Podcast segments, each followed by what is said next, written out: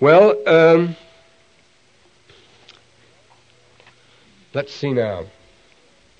About the Gnostic tradition. Well, the usual thing is to call anything you didn't like Gnostic and brush it off, but you can't do that anymore because the Gnostics were quite orthodox a good deal of the time. Nobody knows what Gnostic means anyway. Uh, but the fact that the Gnostics attributed their teaching to the 40 days is actually a strong um, testimony in its favor. Because if there's anything the Gnostics didn't like, it was the resurrection. If there's anything they loathed, they were all agreed on, common to all Gnostic sects, was denying the resurrection of the flesh. Would they be the people to invent the 40 day return of the Lord in the flesh to go teaching? No, they used it because it was there. They had to use it because they claimed to have this knowledge. This was the situation. The oldest definition of the gnosis we have, of Gnosticism, is, quote, the knowledge that the Lord secretly imparted to Peter, James, and John after the resurrection. Peter, James, and John gave it to other disciples, and they passed it on. This is what it was. So if these people came along, now this was lost. And in the second century, everybody claimed to have it. And they got huge followings because everybody was hungry for it. And in order to combat their claims, the church had to invent its own, the main church as it's called, had to invent its own counter-gnosis. And to this day, Christian thought is largely impregnated with this old Gnosticism, with this old false Gnosticism. But they were merely faking it. They were merely claiming to have something they didn't have, but it was what people wanted. It's what they were looking for. This was the thing, this is what the Gnosis was. Namely, by very definition, it was the teaching of the 40 days. So if the Gnostics wanted to sell anything, of course they had to attribute it to the 40 days. But nobody liked the idea of 40 days. The, uh, I think uh, the most interesting thing now would be to turn from generalities to some of these specific doctrine documents. Here I took the most important one home to study it and left it there. So we'll use some others. But they're good. It's all good. Uh, stuff here. Where did I put some more? Oh, down bottom. Yes, here's some of them. Where you open them any time. This, well, here we'll mention one that was discovered. This first came out in 1903. This is one of the older discoveries, and it was edited by Rahmani. And this will show. It starts out since then, it has been associated with very early writings. One of the three earliest of all known writings is this one, which is quoted quite a bit in here. By seeing who quotes whom, you can find who's older than what. And uh, this is why it's able to build this up. And we're finding that there's a community of thought here. That you can't just say these were just a lot of crackpots and so forth. This doctrine and these rituals definitely emerge from the main picture here. And it starts out after our Lord, upon having risen from the dead, appeared to us and has been felt by Thomas and Matthew and John, and we had made ourselves certain by undoubtable signs that he was truly our master and that he had truly risen from the dead. Then it came to pass that he blessed us and proceeded to instruct us. So here is a typical case, you see. This is the teaching of the Lord during the 40 days of the time he came back. Now, in this one, he starts out with a long and rather terrifying picture of the apostasy. This is the sort of thing nobody wanted to accept. Uh, it's the main theme here, and then he gets into. Uh, yes, he says here the time of my dispensation before I shall be glorified hereafter. You must know that other things must happen. And there must be signs preceding my annunciation. This is an important thing, too. When he describes the second coming, see, the Lord uh, can uh, come to earth more than once. Seventeen times he came after the resurrection. Uh, Mr. Walvoord has listed them recently, not mentioning this 40 uh, day affair. And. Um, so they believed, unlike the Jews, that the Lord could come more than once, that he would come and manifest himself from time to time. And in a doctrine, a doctrine I didn't bring, it's the one I left home, among other things, as well as the canon, 127 canons of the apostles, he speaks about a very puzzling thing. He says, there's this long period of darkness going to come, see?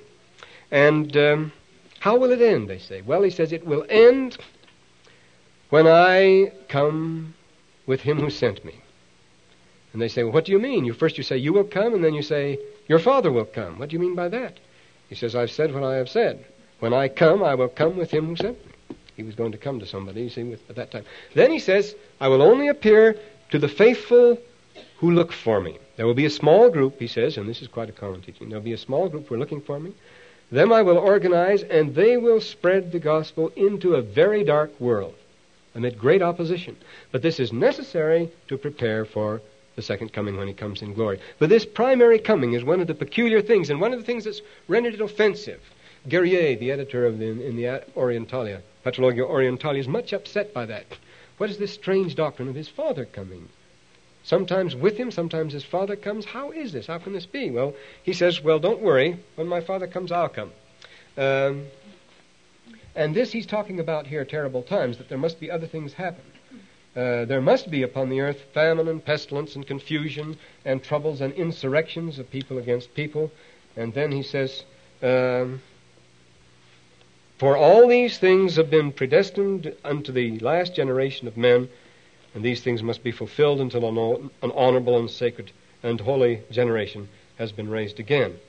Then he talks about the way the world will go, how that the the barbarians will rule the world and shed blood and rule with blood and terror for many, many years upon the earth.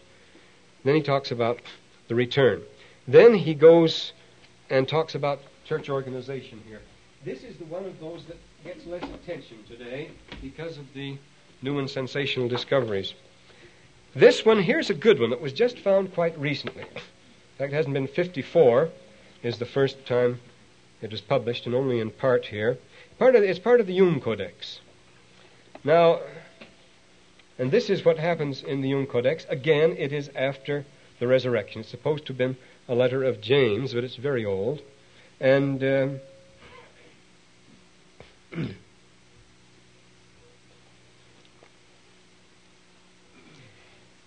the Lord says to them, um, He's going to give them knowledge, of resurrection, ascension here we sat around him and we asked him questions. And after James had talked with the Lord, we said, What did the Lord tell you? What have you heard from his mouth? How did he say things were going to happen? And we asked those who answer, and, and we answered to those who asked us. He taught us, and he gave us his right hand. This is very common in these doctrines. We, many references of this occur. He gives them what is known as the sign. It's usually just called the, the sign, the oath, the sigma, the semeion, it's called that. It was the giving of the right hand. And that's the sign. There was a, a, mark in the sign, which is the mark of the cross, which he was to recognize. It wasn't a cross mark. It was actually what they tell us is a mark of the nail. This is another thing. You run into this sort of thing all the time. But here he gives them the right hand, which is a sign, and he promised us life, and he revealed to us the marvels that would happen hereafter. And when we heard them, we believed in the revelation he gave us, although we were filled with bitterness and fear at the things we saw must soon arrive. See all this. There was a blessing to happen, and yet this bitterness and fear. I see this man comment, commenting on it says here. Uh, well, for example, here he asks. They say, "Lord, are we going to have prophets hereafter?" And the Lord says, "No, prophecy will come to an end." And Puech and Quispel, commenting on this, says the response of Christ is a very surprising one. We don't expect that prophecy was coming to an end, but this is what the picture was to be. But he says here, this writing is altogether too full of contradictory sentiments. Sometimes the Lord gives them a happy promise and a blessing, and everything is wonderful, and the next he's giving them this gloomy picture. He says, Why can't they make up their mind? Well, we see it's not an inconsistent picture at all. They are filled with bitterness. The word bitterness is used here for the things which they see are about to, to happen. The word they actually use in Coptic is distress. And this is regarded as the last and highest revelation given, these things not known to the church later on. He says, uh, As for you apostles, the apostles say, Well, what's going to happen to us? What is this test we have got to, to pass through? They say, You will be persecuted, but you will accomplish your end. You will accomplish the purpose God wants for you. He will love you no matter what happens and will make you equal to me. And he will think that you have become his beloved his dearly beloved, because you have made this decision, this proairesis. Because the persecution which is about to come will be a proof. It is a test which God wants you to suffer and be accepted in good forth, eh, eh, in good faith. Therefore, he says, don't take death too seriously. Nay, he says, uh, be like those who, ser- who seek for death, just as the dead seek for life, because only there can you get what you want to. What is it you're worried about, he says. You can expect this sort of thing. You cannot avoid your fate. You cannot avoid death, he says. The kingdom of God requires it of you. Be the elect. Accept this assignment. Gather together the children, my children, in the Holy Spirit. And this is the way he talks. And here he says about the two generations. Don't you know that prophecy tells them prophecy will come to an end with John? See? And John was the last one to survive. And then our writers say, well, this is a surprising and a depressing bit of news. This is a very recent discovery, and that's why we mention it here, but this is typical of what's going on. Well, um, another one here is the newly found Gospel of Philip. We have Thomas. That's a good one. Here's one. Let's. Uh, this one was very elegantly got out. This is uh, the Jung Codex. It was bought and sent to the Jung Museum in Zurich, where it now reposes for a time. They promised to send it back to Egypt. It was discovered in 1952. It was published with great splendor in 1956 in this volume, where they get out the nice photographs of the text and uh, very elegant uh, uh, transcriptions and translations and everything else of this text. But it's been puzzling to everyone, and yet it shouldn't be so puzzling. It's called the Gospel of Truth and is usually taken as quite, quite a Gnostic piece because it's full of unfamiliar things. And yet the things are familiar to us. For example, it starts by saying that Christ is to be completely rejected. He was rejected, and don't expect it'll be any better with you. Then, he uh, talks about the pre-existence in our life here and the necessity of returning to our Father in heaven. It's interesting in the, in the papal bull, a very recent one of Pius XII, the uh, the bull called uh, um, Mediator Dei bull he speaks of this life as an exile. Well, now, how could this life be an exile if this is the only world you've ever known? What are you exiled from? And exile is someone who's away from home and has to go back again, isn't it? Yet here we find the Pope today speaking of our life here as an exile. This, and it is actually the pressure of these documents that's bringing about these very, very basic changes in Christian ordinance and doctrine today. This is what this stuff in Rome is all about, trying to accommodate to this for a change after thousands of years of accommodating to the schools of philosophy. Now, uh, this return, and then he says, he talks about Jesus blessing and receiving the children here. This is a common thing here. And then the writing of names books, and then he talks about the other worlds and the other spaces. He uses the words, uh, the other spaces. Nim in whatsoever other spaces it might be. Jesus has appeared in them too, and why he came here and why he was nailed to the wood, and he fixed his covenants and his laws here and laid them down, and here. Then, after that, he clothed himself with an incorruptible garment. This is always used. And having penetrated into the spaces of other worlds, he viewed the vain terrors of this world. And then he talks about the book of life, and again about returning to the Father, our return to heaven, returning to the Father. We are foreordained. And then this is very Egyptian about calling upon the name. But the one thing this emphasizes more than anything else is the name of the Son. Here's some long sections on the pre-existence here. There our home is the heavenly home.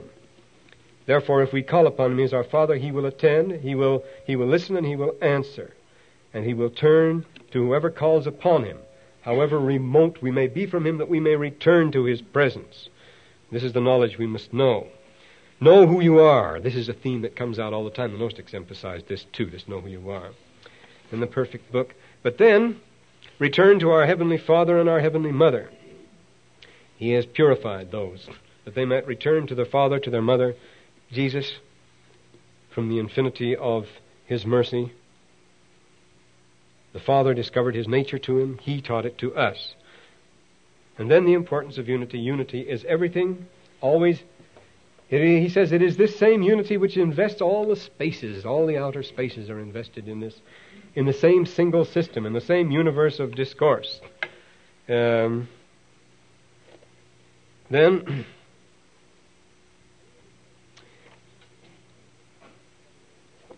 Here's an expression that's used a lot by the apostolic fathers later on about the full. Uh, Hermas uses it, the pastor of Hermas, about the full and empty jars. The trouble in the church are those who are half and half. The, the devil uh, can't occupy a full jar. He can't spoil what's in an empty jar. There's nothing there. The devil likes half full jars to deal with. People that are half there, you see, because there's when you can really corrupt. You have something to work on, and you have plenty of space to operate in. And he uses this image here, which both Second Clement and the pastor of Hermas use as early as the very beginning of the second century. Um, second Clement, well, 135. First Hermas, 140. Now it's put back to 120. So very early men were quoting this as an old work already. Um, then, um, quotation from the Pearl of Great Price here. But uh,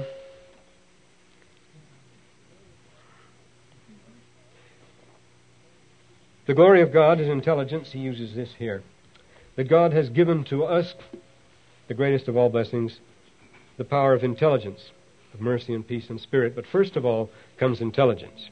Then he says he has given you the sign of the right hand. You're going to get that all the time, is, is giving you the sign of the right hand. He says it is the sign. He says, Pima imet poa hepè." It is the sign, the giving of the right hand. This this very thing. And the importance of the family. Revelation, importance of family life here. Again, we all return to God, and there's only one way we can return to God, that is by the Son. Now he says, What is his name? We cannot know God the Father except by the Son, he said. Therefore, the name is the Son. And Tepefren, peren, and pemiot. For the Son is the name of the Father. Piot, for the Son is the name of the Father. That is the name of the Son. Well, he says, Why do we call him the Son then, if he's the Father? Because only by the Son can we know him. But on the other hand, he says, the name is a mystery. It makes things clear to our eyes and ears that we wouldn't understand otherwise. The Father cannot be named and cannot be known without the Son. Sons have the name of their fathers, so when we use the name of the Son, he says we go as far as we can. He says, now there's no existence without a name. We identify things by name. The Gospel of Philip has a lot to say about this name business. And the name we use, he keeps referring again and again, the Son is his name. Then he says, there is one name given to them all, and it is this name. This is the name by which the Father is known, which is the same name by which the Son is known, the Son and the Father being one. But remember the name by which you shall be known. And then he talks more about the importance of the name. What is this name? It is the authentic name. It is this name, in fact, by which we come to the Father, and it is the name of the Son. And only one person has this name. And then he talks about the topoi here the place to place, the various degrees of glory and kingdoms. They talk about that. It's about their other worlds. Um, the place from which everyone has come is the place for which he yearns. He speaks of that place and of the region where he will be received, where he received his real nature. This again is quoted in the very early Clementine recognitions, uh, where Peter says that our true nature was before we came here, and we came here for the testing and so forth. He's returning, referring to this. But he says our pre-existent was in another place. It was there that we have our, it is there that we have our true nature, and it's to that we'll be returned later on. Meantime, we are here being tried, he says, and we shall advance by degrees to the presence of the Father. And finally, this is a very good Egyptian touch, we shall be received into his presence by an embrace. This was the embrace which was the, the culminating uh, part of the coronation the, in Egypt with the, the chetep when the king would embrace his son as his son and heir. And it's the form he uses here. See, the Coptic is the, uses the, well, here he used the Greek word, spasmos, for the, uh, the embrace by which the father will recognize you as his son and take you into his presence. Then he is, um, here's a good one here, describes God, that um, he knows all the places he knew them before they existed. And he had no need to be instructed by them. The uh, word used here is moite. It's, it's, a very interesting word. All the ways and all the places of space. And then we get to the Kolob motif. Here's a description of heaven comes next. Because um, you go from one grandeur to another until you reach the this one great immeasurable grandeur um, toward which all things in the universe tend around this one point which is the center of them all. And uh, toward which we all move with strugglings and groans and pains and with much effort. And it ends with a quotation from the Dead Sea Scrolls. This is typically the stuff it deals in. Now, this is one that, uh, after they got it out at great expense and in great splendor, I say it's sort of been pushed aside. Nobody knows what to make of it. See, with the keys of these things lost, they just sort of forget about it and let them go. But you can see the general tendency. If this was the only document, you'd say, well, let it go. But at the same time this was discovered, they discovered these other Gospels. I want to mention one here, though. This was the uh, the Gospel of the Twelve Apostles. This was discovered way back 1913, and uh, is one of the four oldest Christian documents known most of the time. I think it's still older than any of the others here. And here we have an interesting thing because this tells us not what Christ, just what Christ taught after the resurrection, what he taught during the 40 days, but what he did. And this is what we want to know what he did during the 40 days. Well, it starts out by saying he came and he wished to give his glory to all, to impart it to all, through the apostles. So he calls the apostles together and gives them a blessing, and he tells them that he wants the glory to pass to him. He's going to organize the church here, and he wants this for this generation, for this dispensation, to partake in these great blessings and uh, to enter them. Uh, and he wants them to become, he says, one in his glory. He does this by three steps. He transmits his glory to them by three steps. He goes away, then he orders them to have a meal. He has them share a meal with him. He has them sit down in, in 12 companies, and he has the sacrament is distributed to them. And while the meal is going on, he goes apart three times. The first time he prays, and his countenance shines. And then he returns to the apostles, and he blesses them. The second time he goes and he comes back, and the apostles' countenances shine like his. The third time he comes back, the glory is imparted to the whole multitude, and there is a grand uh, Pentecost uh, celebrated by. Him. Meantime, however, he has blessed the children, and uh, he has made the announcement that the Jews have never saw, were never allowed to see these things during his earthly mission because of his unbelief. And uh, he discourses to them on work for the dead. He puts Peter in charge of this particular work. And uh, when Peter makes his confession, it's because he has had a special revelation here. Now, these things you'll notice are interesting because they so closely parallel what 3rd Nephi says the Lord did when he returned after the resurrection, when he came to this continent. He organized the group into 12. Remember, he, or, he ordered the apostles to prepare for him, to organize the people, to baptize them all, because he was coming the next day. And they did. They brought them all they, all night long. Remember, they were bringing the people in, getting everybody they could there.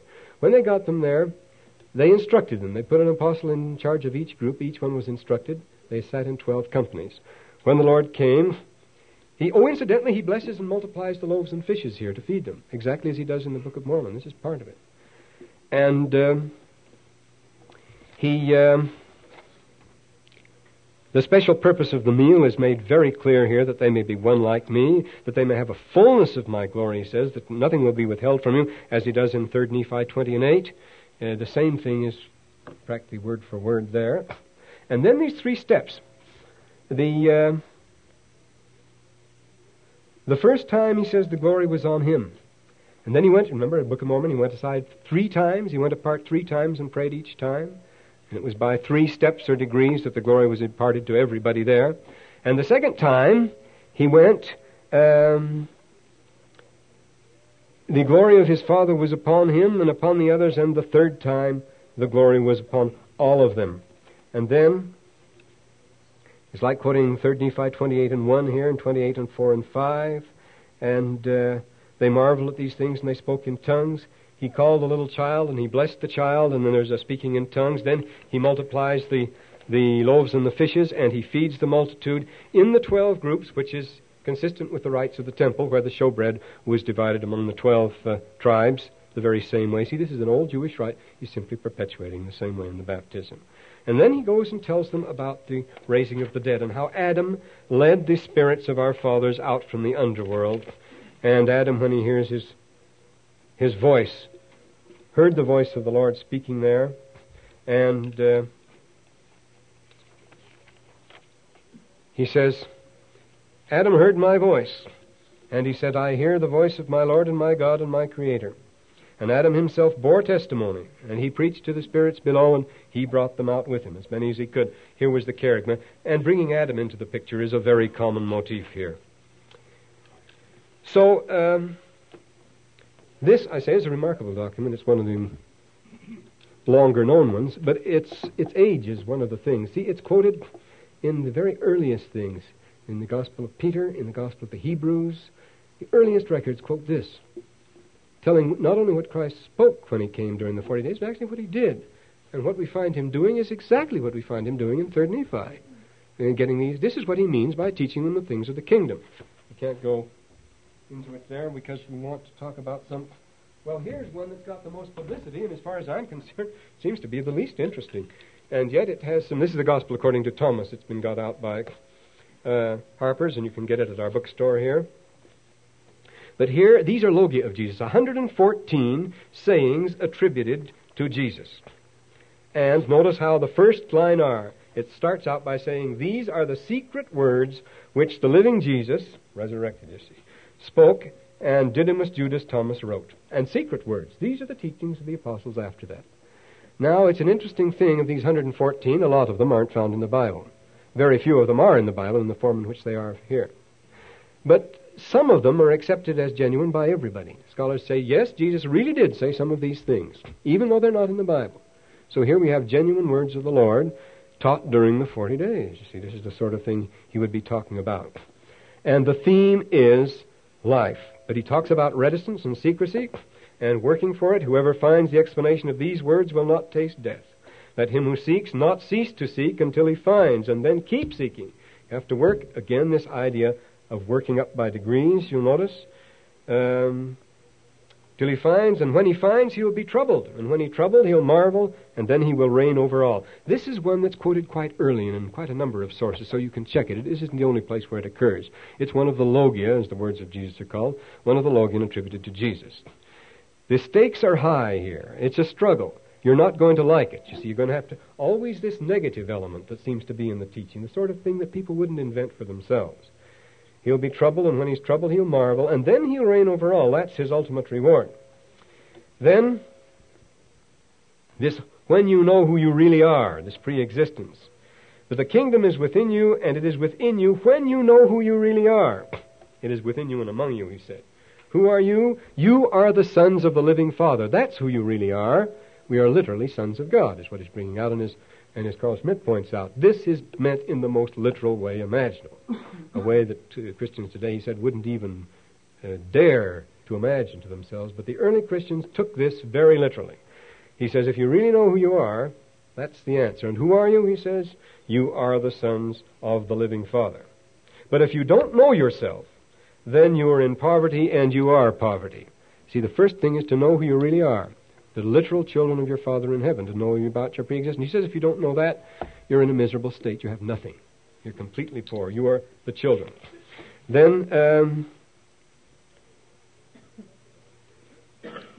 this, uh, the apostles asked for instructions after the resurrection. You notice this. And his disciples asked him, and they said to him, Do you want us to fast? Tell us how we should pray, how we should give alms. This shows, this is asking them how they were to go about things then.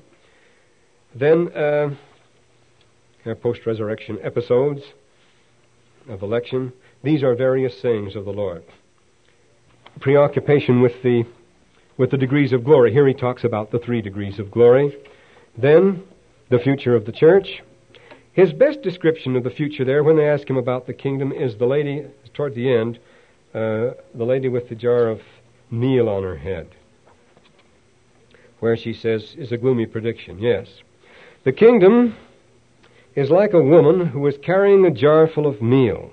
While she was walking on a distant road, this is like the Lord taking a far journey, you see, what happens? The handle of the jar broke. The meal streamed out behind her on the road, and she didn't know it. She had noticed no accident. After she came into her house, she put the jar down and found it empty. That's what the kingdom is like, see? You don't know. The, uh, remember, the wicked perish and no man notices it? The, Paul says it's like the slinging of a noose. It comes insidiously. It comes quietly. We're bewitched, he says. uh, the, the devil works this way, and it says, This is the way it is. You have your jar full of meal, the woman, and very often, as in the pastor of Hermas, the church is represented as a woman, carrying or doing something. Here the church is carrying the meal on her head, and she gets the vessel home, she has the forms, there's nothing in it. When nobody noticed it, it was all lost. It all fell out. This is the sort of imagery, but it's full of this sort of gloom. The Thomas is, uh, is full of this sort of thing. Uh, here again, you notice, we know that thou wilt go away from us. Who is it that shall be great over us? Who will take charge of the church? And so forth. They ask them. And then he tells, he gives Thomas a commission and authority, and he gives him three secret words. It's an interesting thing. And he withdrew, and he spoke three words to him. Thomas in private. Now, when Thomas came to his companions, they asked him, What did Jesus say to thee? See, in the James here we just read from, they came to James and say, Well, what did, Je- what did Jesus say to you when he was teaching you? He not only taught the apostles sitting with them among them, you see, he, uh, he had private conferences with them too. And they said, uh, Well, what did Jesus say to you? And Thomas said to them, Well, if I tell you one of the words which you said to me, you'd take up stones and throw at me. I'm not going to tell you. This is the sort of thing.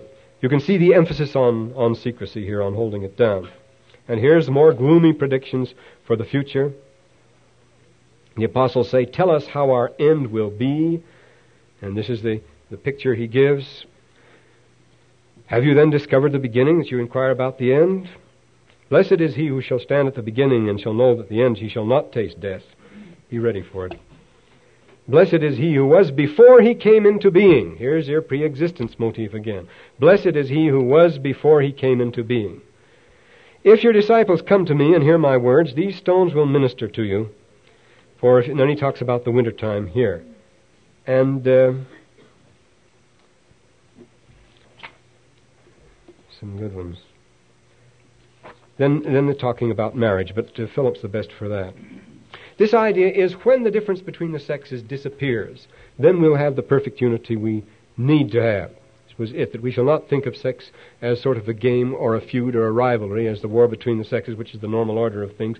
He says that shall have to pass away in the eternal order.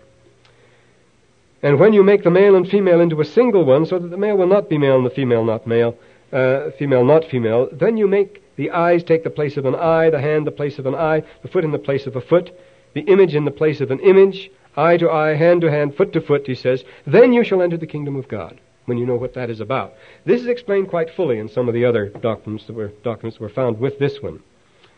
And um,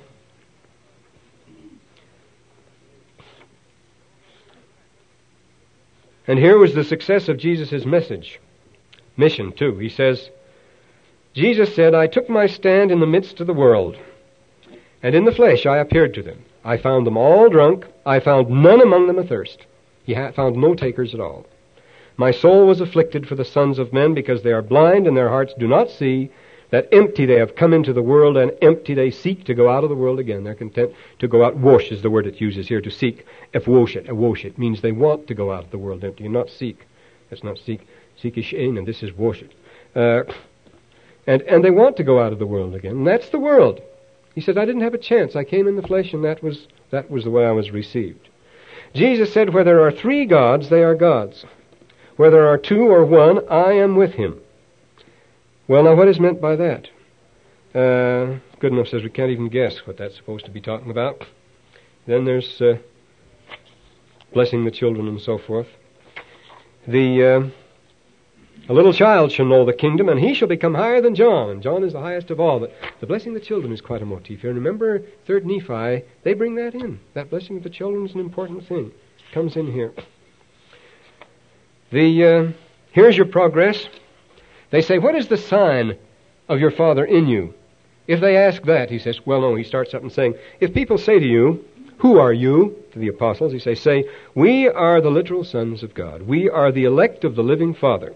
If they ask you, What is the sign of your Father in you? Say to them, It is a time of progress and a time of rest. It says a movement, a time of rest, opposites, but it means a time of progress and a time of rest. His disciples say to him, Well, when will we give a chance to rest? When will we repose of the dead? They come about, and he said to them, What you expect has come, but you don't know it. His disciples said to him, Twenty four prophets spoke in Israel, and they all spoke about thee. Book of Mormon again. And none of them spoke except about the Messiah. All the prophets spoke about that and nothing. You'll dismiss the living one. Well, he talks about the tares and the wheat, and the light and the darkness.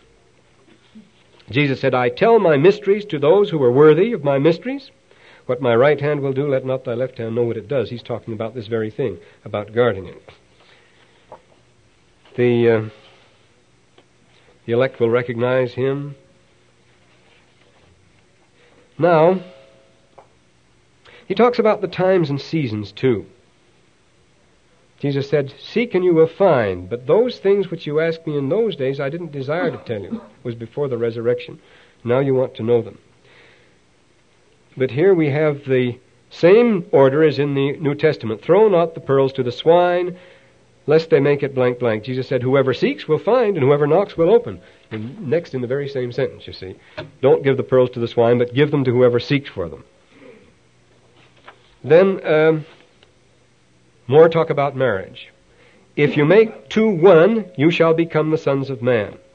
Then, when you say to a mountain, Be moved, it will be moved. But you must achieve that state first of all. Now, this is commented on much more fully in, the, in a better form here, where it says, They said, When will the kingdom come? Jesus said, It will not come by expectation, they render it here. You will not say, See here nor see there. It's translated, remember, the kingdom of heaven cometh not with observation in the New Testament.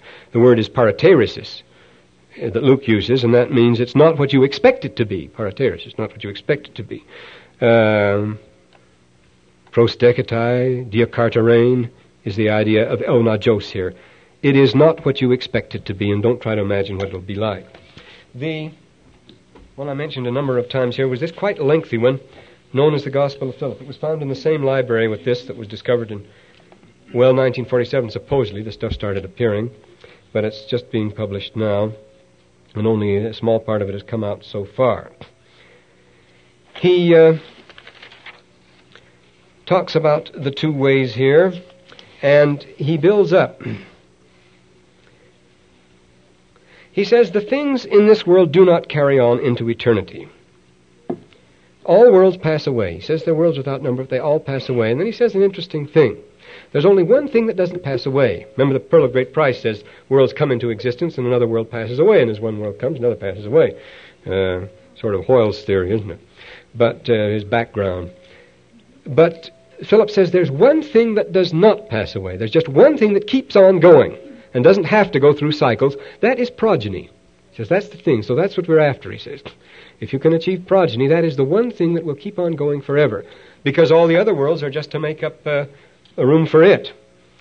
The sons, he says, quoting just as we have here, the sun, as it was in the uh, this one discovered way back in 1903, this in 52, the Testament called the Testament of Jesus, of the Lord Jesus. Here he says the very same thing. The Son receives the name of the Father, and this name, he says, is secret. Everything in the world must be named to have a name to be communicated, he says. But you mustn't mix up names with things, names with, with realities. There's a false priesthood that falsifies names. The false archons do that. The devil has a plan in which he uses words this way for the enslavement of the human race. He says, uh, here was an interesting passage about the name of Jesus, uh, Christ and Messiah, where he says here that. Uh, Christ is a different name in different languages. He's always Jesus. Jesus is his regular name. But he says when a Syrian speaks, he has to talk about Messiah, and the Greeks talks about Christ. It depends on the language you're using and exactly what you're referring to. So in the Book of Mormon, you get the translation Christ, which in the original text was probably Messiah. Undoubtedly was that. You'll find in the earlier part of the Book of Mormon, Nephi, for example, only uses Messiah. Then when they understand Christ as meaning just that, they use that very, they use that, that name. Um, Here again, our earthly inheritance is the blood, he says, and it's the blood which binds us to this earth. Well, this is this point here. Now, he says there are many people in the church that don't believe on the resurrection of the flesh. I don't go along with them. He says there are very many of them. If you can demonstrate that it's so, I'll give you a prize, he says. Give us your proof that there is no resurrection, he says, so that we can, we can give you a prize. Um, because he says it's necessary that everything, not only man, but everything rise in the flesh. Because everything in this world is physical. He says you might not like it in your uh, metaphysical thinking, but everything in this world physical is physical, and we might as well face it. That's the nature of our life here. Now, no man knows his real history, but who has ears to hear, let him hear. We're here to be rewarded according to our worthiness and according to our ability to recognize these things. And here it is, he says, that the real nature of Christ was revealed uh, in the transfiguration. But different people saw him in different ways. Only when he was transfigured did they see him as he actually was. Paul says, we shall, for we shall be like him. We'll know what he is like when we are like him. And this again is a common doctrine. There's the ascension of Isaiah that talks about that there. And he says the apostles had to be transfigured too before they could understand the transfigured Christ. Again, the Book of Mormon. When he worked and worked on the subject, and the Lord prayed the Father, then he received the glory of the Father. Remember, his countenance shone. Then he went over, and the apostles received that, and then their countenances finally shone. Then they could see what he was like. This is what it's talking about here. And this way, he says, you achieve this super unity. Then you become identical, identical in this sort of unity, and this is what happens in the Book of Mormon, too. Now he says, speaking of pre-existence, the other worlds have been going on forever. The perfect man does not die. He continues to beget for all time. He shall be added upon forever and ever. Another thing, Twice in this, uh, in this doctrine, uh, in this document, it makes the annoying statement that uh, Mary Magdalene was Jesus' wife. She traveled around with him, and they went together. And um, she was, as it were, his other self. Then um, he talks about the idea of progress through inheritance here. Adam was both form, formed and begotten. He was begotten as the Son of God before he was formed to come down to this earth. You are identical, this is the doctrine, it's quite common to these things. You are identical with the thing you comprehend. Therefore, God comprehends all things. He is in all things, through all things, and about all things. And we wish to be identical with the things we comprehend too. And this doctrine of identity is worked on quite hard here. It's, it's an old Egyptian concept here. The, uh, here's the hymn to charity. He talks about progress and false progress. He, don't, he says, don't think that busy work is going to get you anywhere, and he uses the example of the donkey who is working at the mill, grinding the wheat all day long. He says, and he walked 44 miles that day and ended up exactly where he started in the morning. He says, that's the kind of progress to avoid. He's going round in circles that way. Um, again, he saw, says, the sign is the stretching out of the hand. Peretz Porsche is the used. He says it's the sign of the cross, it's the sign of the nail, and it's received in the hand. The uh, then he talks about Mary again here. He mentions the winter time of the just. When that time comes, the winter time of the just, it'll be like winter. There'll be good and bad people, but you can't tell the difference. See, in the wintertime, you can't tell which trees are alive and which are dead. They look all alike, at least at a distance. And that's the way it will be in the world soon, in what they call the wintertime of the just. There'll be righteous people there, but they won't have a chance to bear fruit. They won't have a chance to blossom or anything else. Um, then this phrase again Blessed is he who is before he came into being. The same thing in the Gospel of Thomas, you see. Before Abraham was, I am.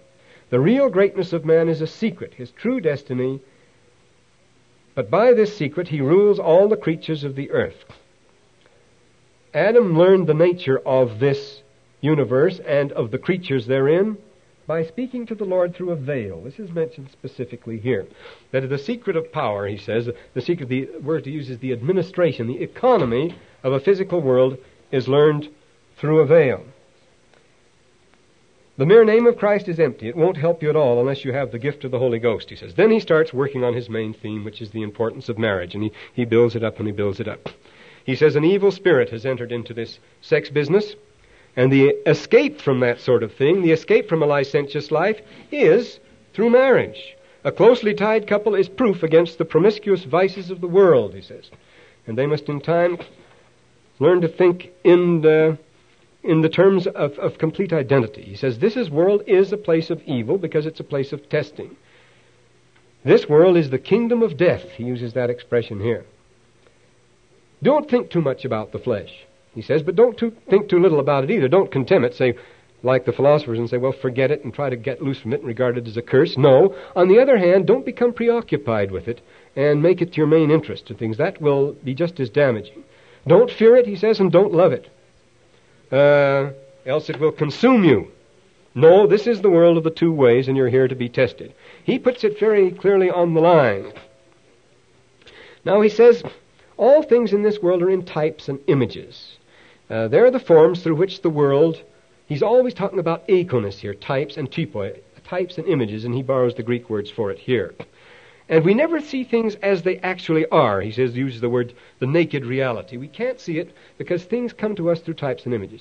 These are necessary to convey all instruction to us. And he says, that's why we have the temple, to convey instruction through types and images. And don't think it's valid, not valid, just because they're types and images. On the other hand, don't get the idea that these types and images are the final thing, that this is what it is. They're only types, but they're types of very solid instruction. They'll really tell you about things. This uh, is the teaching of the elders. Now, for example, um, he says, makes this expression, this is literally translated here, you put it down here.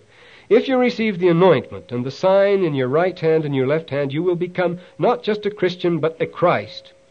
The Lord makes an ordinance for everything in this world. There is a baptism, there is anointing, there is a sacrament of salvation, but the highest ordinance of all is marriage. He says there are these five steps beginning with baptism. And upon achieving them all, then you become, he says, you achieve the highest degree of all. He says there are five steps here, he puts it. Those are five ordinances. And he says there's great, it's very important to keep these things secret and not divulge them to the world. And then he talks about the work for the dead, the perfect unity of the sexes. There is no death in that, he says. The man, quotes Paul, the man is not without the woman in the Lord. And he says, when Adam and Eve sinned and fell, they were separated. They became sort of hostile to each other. There was a tension and strain between them. But when they were united together in eternal marriage, he says, then, he says, they brought things back to their proper state. He says there are high qualifications for the bridal chamber. He says uh, great strength, great self control, pure and upright living before marriage, he says, is extremely important. He mentions that he says the temple has three parts. There are three parts to the temple. Baptism is holy, but the Holy of Holies is marriage.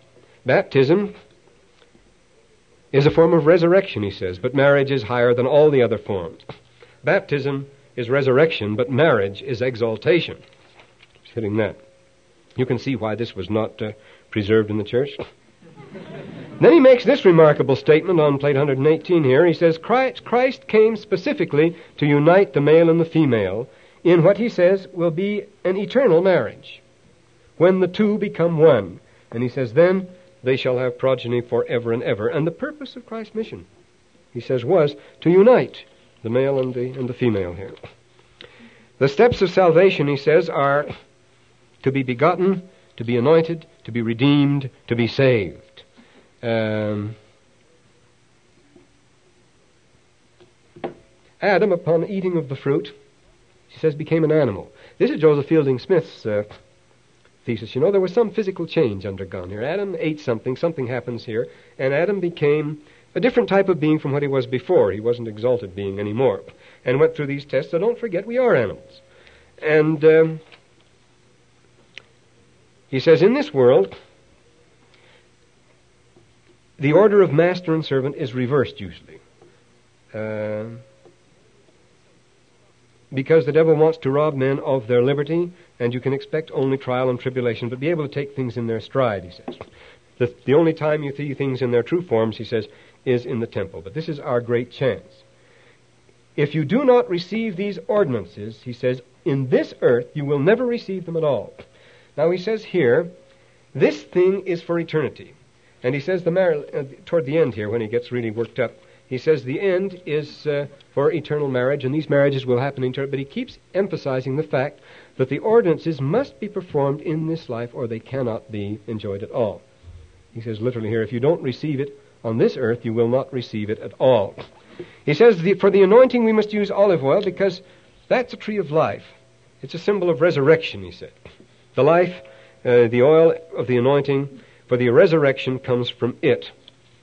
And um, he talks about trees again. Anointing comes after baptism, he says, and is a higher ordinance. And everyone must be anointed. It is part of baptism, but it is better than baptism. And he quotes Clement here on the anointing of Adam, how he received it. But he says, now, here's Satan's plan and transgression laid at the beginning of the world. He says the sacrament and the anointing are not the highest ordinances, and then he starts talking about the pre-existence and the test here. The combat in the world, the fight in the council in heaven, uh, Satan's plan and the transgression of the human race at the beginning of the world. And he says there's one way we can overcome this, and that's what I'm talking about when I talk about higher ordinances. He says the Son is the key to everything. And here's this passage, 123, where he says, Children go on forever. Things do not. Worlds come into existence and pass away. Only progeny continues in a straight line. Now, Satan wanted things to go on forever and ever. This is an interesting theory he wants. He wanted didn't want worlds to be destroyed. He wanted people to be pure at the beginning and just carry on forever and ever. He wanted worlds to be indestructible. Rule out this element of testing. That was his plan, is the way it's given here. It's a, it's a new twist and rather an interesting one. That Satan wanted things to go on forever and ever, but things don't. Let's face it. The physical world breaks down and goes through cycles, and we all do. All finished.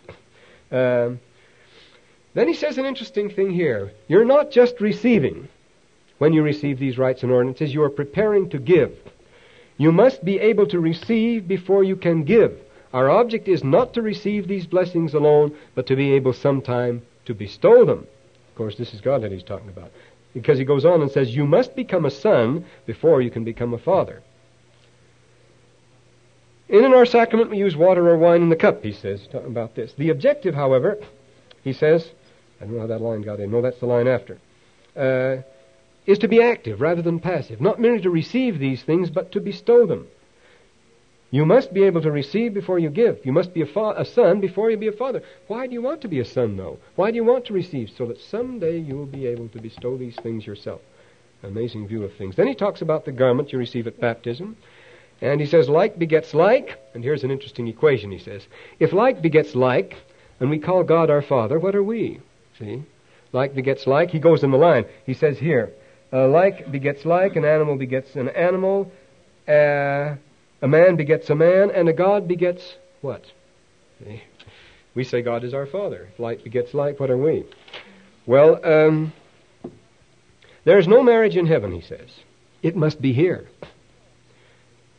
In the eternities, it has a different form. He says our marriage will carry on in the eternities, but it will have a different form there. It must be contracted here. If not here, it won't be possible at all. He talks about the two ways again. then he says, It's not fitting at this time to know everything about ourselves. Man's nature is really secret when you come down for it, and uh, he shouldn't know too much right now. There are other places. If you have not mastered the places in this world, you will not be able to master the places in the next world. If you haven't performed, if you don't understand these forms and ordinances here. The idea is don't postpone them. They must be done here because you won't understand what's going on there unless you master the forms here. Then he talks on being perfect in this world. We go down into the water but not into death. The, uh, well, light cleaveth unto life. That's a very good passage about the Good Samaritan. And then he ends up, um, we must not mourn for the dead. He says we should do their work for them and, and rejoice in it. Instructions in discipleship. He says there's another step beyond begetting, and that is creating. Dude, that's another thing to be understood. Begetting is one thing, but then creating is another step yet. Uh, he, he says, undefiled marriage is the great mystery. The penalty for revealing this is death, he says, and then he describes the forms by which life can be taken here, and uh, says the gospel is taught through types and ordinances. I'm winding up here, he says. But it has to do with real powers that control the real universe. And here's where he makes this statement on 132. He says, It is behind the veil that we learn the secrets of the creation, the forms by which creatures run. And then there's a, a real passage here. What the rending of the veil meant, he says, at the time of Christ was not the abolition of the temple, but revealing what is behind it from the top to the bottom, that we might enter into its truth. We enter into it through symbols which are despised by the world. And when we go there, they regard us as weakness, uh, weakness and foolishness. We enter these things, he says, through symbols despised by the world. Today, We are too weak to understand everything, but the time is coming when the temple will become universal and all will receive the anointings. And when all will be united in marriage, and then the conclusion here, which will be the marriage in the light. If one becomes a son of the bridal chamber, he will receive the light. If you do not receive it in this place, you cannot receive it in any other. The types of the temple prepare us for the next world. It's a form of instruction, he says. Then he says, These things are an earnest of things to come. In them the two worlds meet and join. This is the end of the Gospel of Philip. Well, you'll admit that's a remarkable document. It's typical of these things that come out here, the things that were going on. It uh, rings bells with us, but it is also disturbing. The, the whole Christian world is being very much upset now. And I say, there's much more of this behind what's going on, say, in Rome now in the Ecumenical Council than we imagine. I see there is no time for questions, which is a good thing. I don't know how we could handle them. But here there's an indication, isn't it amazing? What if Christ really did come for 40 days after all? Off and on. It doesn't say that he stayed exactly 40 days and he was here all the time. See, it uses the word diam, and he stayed, he was here from time to time. He revealed himself from time to time and taught these things. Well, did he really? Do these things have any background of truth at all? Well, the one thing that's recognized today, true or not, whether you believe them or not, this is what the early Christian church taught. They didn't get it from the New Testament, did they? They say they got it from that 40 days teaching of the Lord. So what do you think about it? Well, we can bear our testimonies and sit down then. We know the gospel is true, not from this, of course. This talks a lot about testimony too, but through the manifestation of the Spirit, which is the only way we can know these things. I mean, you could answer all these things, I suppose, you? Not any trouble at all. I think we're going to have a, was a closing prayer. You want for that?